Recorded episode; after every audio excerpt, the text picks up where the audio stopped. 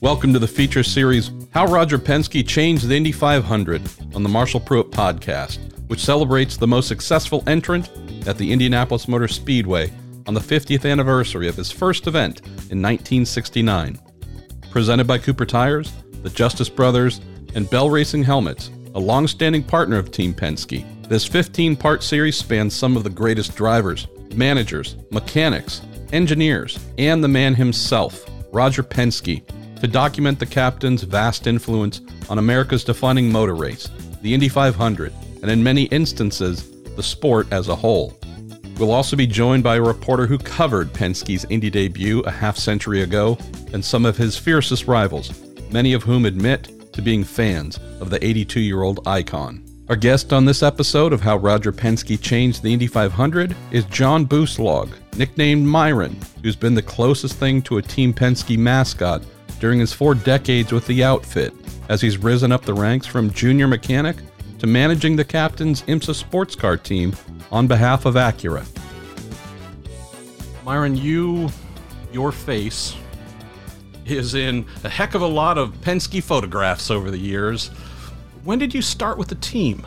Um, officially, January of 1987, but unofficially, I did a test, Uh, a couple of tests in late '86. My official hire date was January of 1987. So, if we're looking, that's been it's been a big part of the team's presence at Indianapolis.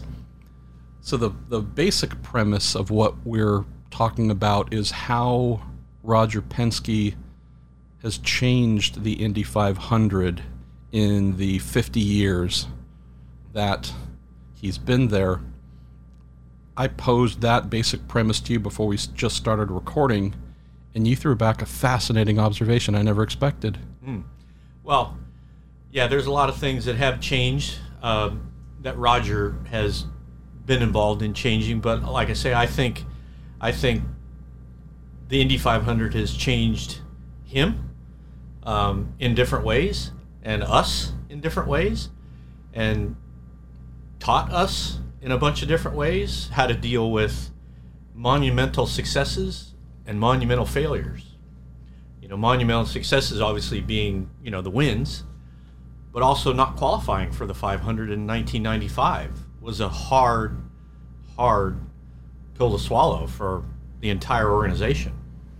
And, you know, I think how you know we as an organization and him coming back year after year with the same tenacity and preparation and the level raising the level of preparation that probably spills over into changing uh, the way competitors think about it mm. because we you know rogers effort equals results um, mantra or whatever you want to say. I don't know if that's the right term, but our basic core value is effort equals results. That's his core value. And there is no stone unturned. And it, it's all about, you know, doing the best you can every day. And, you know, with that, um, it's visible to the competitors. And some have said that we do things you know, we've been we've been compared to cults and you know militaries and and and I'm personally very very proud to be a part of it and and very fortunate that I have been here this long and you know I'm eternally grateful. So you mentioned something and these conversations are just meant to be that. As I mentioned, you see, I have nothing written down. This mm. isn't some formulaic thing. It's just meant to be wherever we go. Tell me about coming into this team as a kid and what you observed. And there are a lot of names of whether it's Chuck Sprague's or Reinemann's. There's, you know, legends that you came into uh, that would have been mentors, I'm sure. But talking about cults and you know, these are all just nameless, faceless robots. That's how they achieve such high rate of success. One of the great things that I have learned over the years, both as a competitor against Team Penske with some of the smaller teams I was in, or now as a member of the media, is that couldn't be farther from the truth. There's so much character and fun, and you know, don't get me wrong. When it's time to compete, it, it's hard as hardcore as anyone else, but there is not that smileless, everything is drab, gray kind of portrait that sometimes gets painted. What did you see as, as a proverbial kid coming in, the culture that was waiting for you in the late 80s? Well, I followed, I was in Super V, much like you, um, you know, and I, as a support series to the team, or sorry, to IndyCar or CART, whatever, um, always admired um, the Penske organization.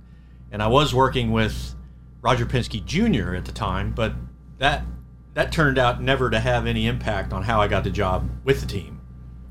So, um, but always, I I'd always liked the presentation. I'd like I liked the the you know the way the team always presented itself, the trucks, in in a small way, I was kind of like that as a kid with my own stuff. Hmm. Um, so I don't know.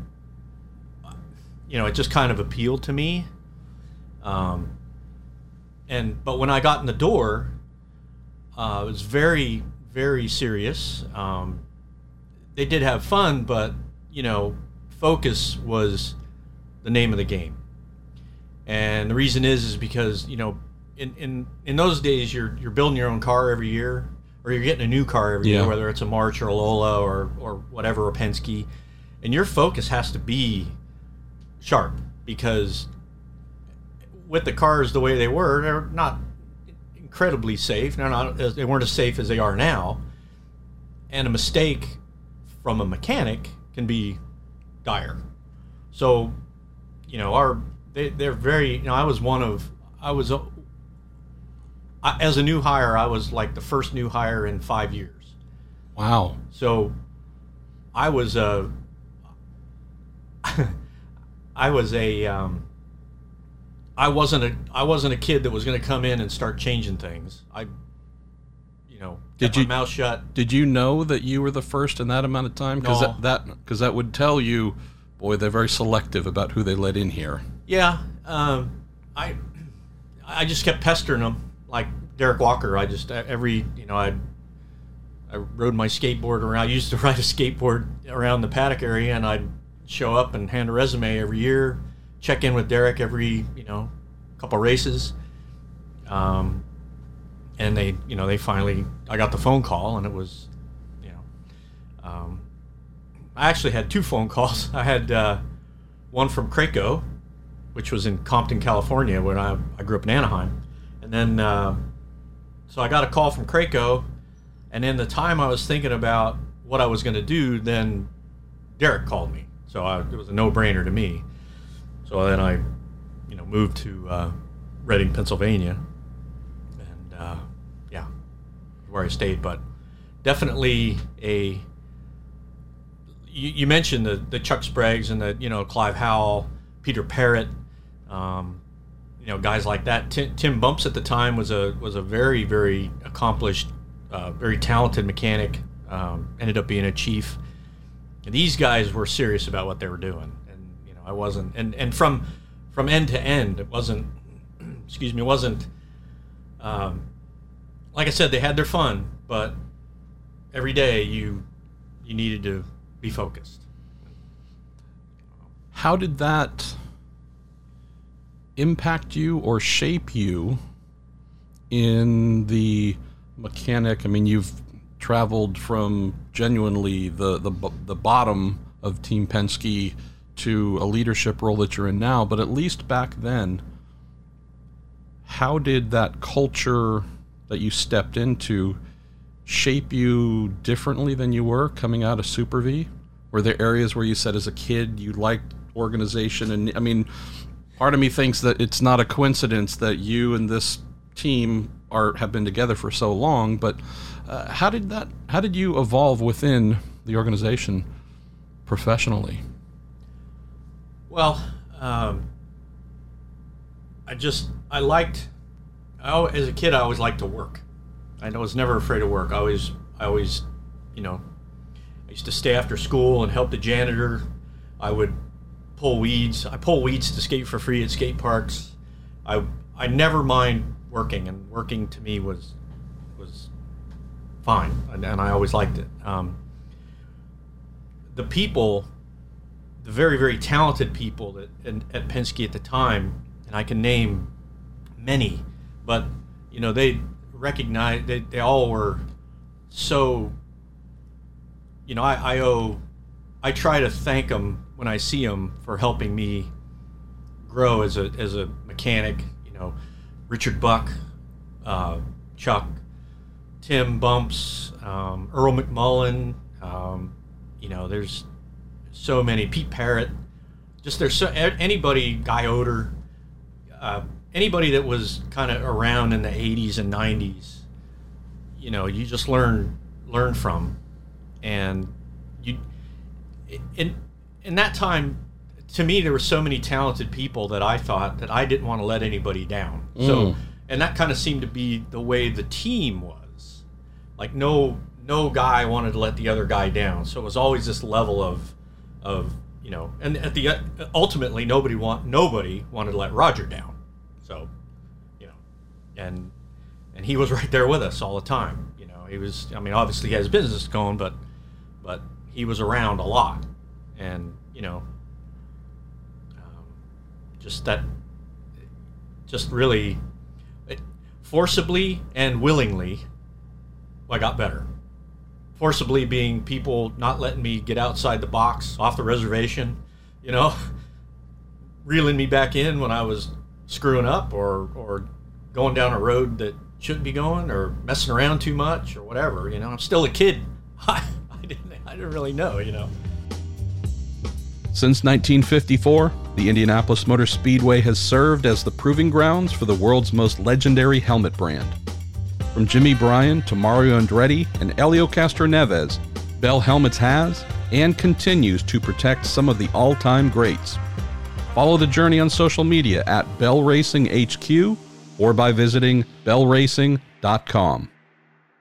Looking at your introduction, that's the thing that I find fascinating in thinking of how this is, you know, if we look in the 80s, all of the Indy 500 wins, and with you coming on, obviously, we get to a great result in 87. And I mean, again, name all the years, but you're coming in in a very rich time for the team and its successes.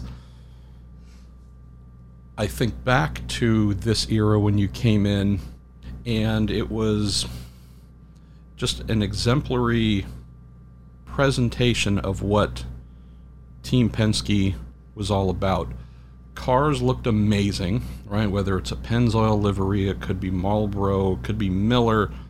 Cars looked better than anything out there.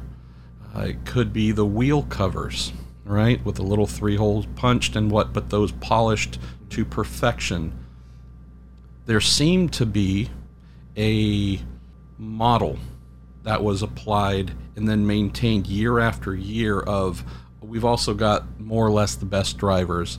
So this is something that we know January 1st should be a championship organization, Indy 500 winning organization coming into this really rich era. I'm also thinking that for mere mortals, man, that might be a lot of weight to carry did you feel that? Did you see that?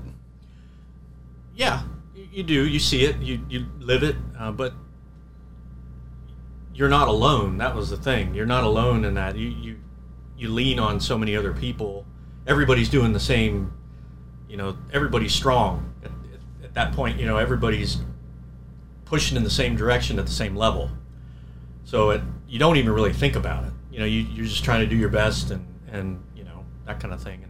When you say it's funny, and I don't know many people pick up on this, and it, it was it was shown to me long ago, but you know, Karl Kainhofer is is a huge, you know, part of the you know the the polish and the you know Roger obviously is is that way, but Karl, if you look at the '72 win, and the, if you look at photos of the '72 Donohue car, if you look on the inside of the wheels, the inside wheel lip is polished. The faces are polished. Yeah, but the out, but the inside of the wheel lips are polished, and Karl actually pointed that out to me. He says, "You guys think, you guys think you do it right. Well, that's where it started." And he'll put he pointed up to the wall where he says, "You see that?" I'm like, "Wow, that's amazing. I didn't even." So that detail, that detail started at the very beginning, and as as preparation and and the as we went along the years, it was almost a, a an internal competition who could make their car the nicest. So that was, you know, within reason. You know, I mean, we used to polish bolt heads and and just we'd run our, you know, Raychem. You know, Raychem, Yep. the, the uh, heat shrink that goes over the wiring. Well, on the right side, it went from you could read it front to back, and on the left side, you could read it front to back. You know, bolts always pointed to the right or down. They never, you know, it was always there was always a, an underlying and and you know these things came up by, you know, I think, um, like I said, by everybody. You know, um, they, they all come up with these little preparation tweaks, and and it was encouraged. You know, because Roger, he loved that, and that's how he was. You know, he was always he always set the standard in that early on in the, the, the I don't even know what you the nice stuff you know the everybody might have a Porsche but do they have a Porsche with nice paint and chrome wheels? I don't know. Maybe not but he did.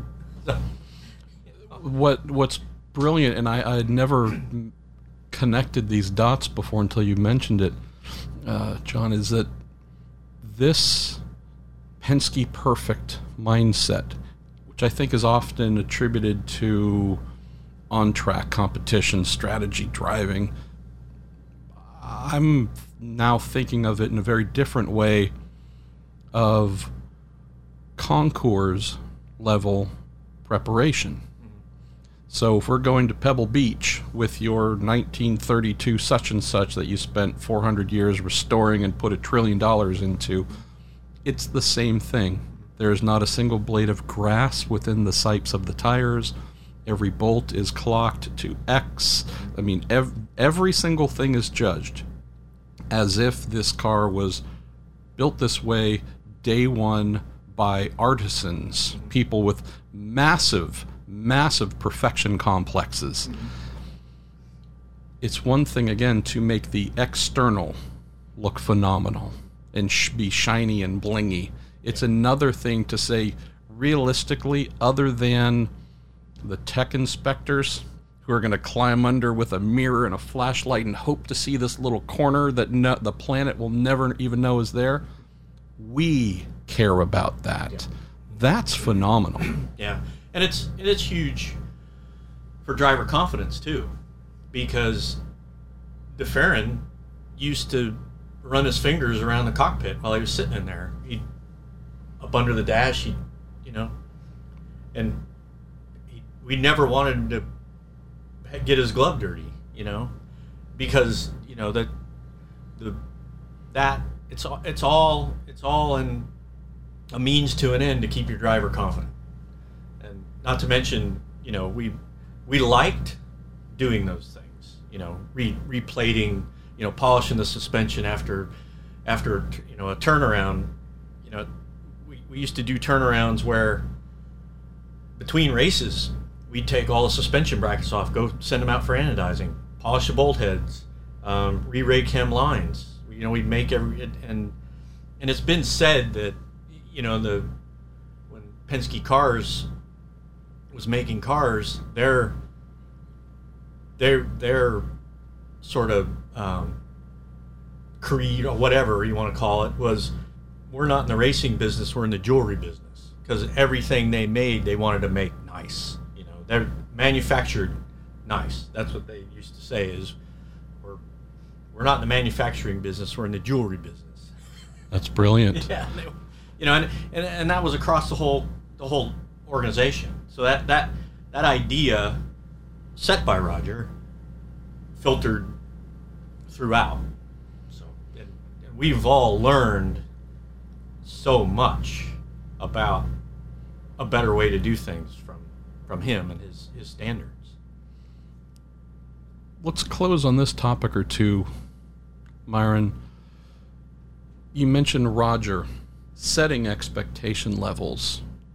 I am sure that at some some point in time an expectation level hasn't been met. And I'm talking more from your end, hands on a car, creating the the overall machine that competes.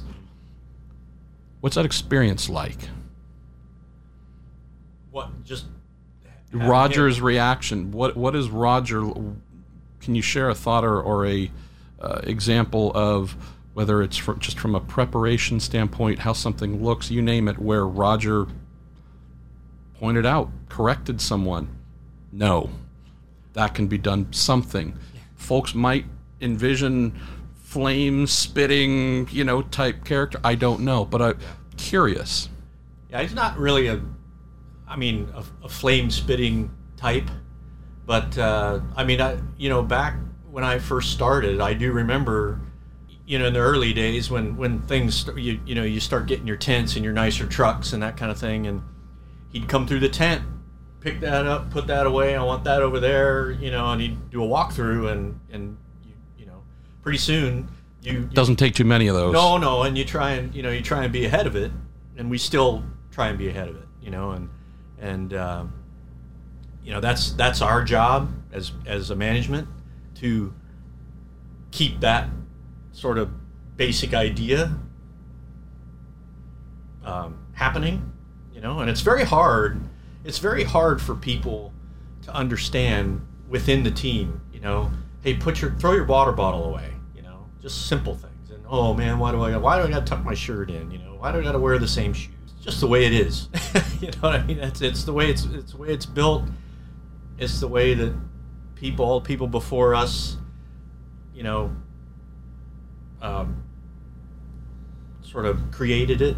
You know, um, and and like I say, Roger had a lot of a lot of these ideas, but a lot of the other people added their own input as well, their own sort of um, processes and, and that kind of thing. And that's, you know, he, he he's right when he says the people, or you know, the people are the human capital or whatever, because it,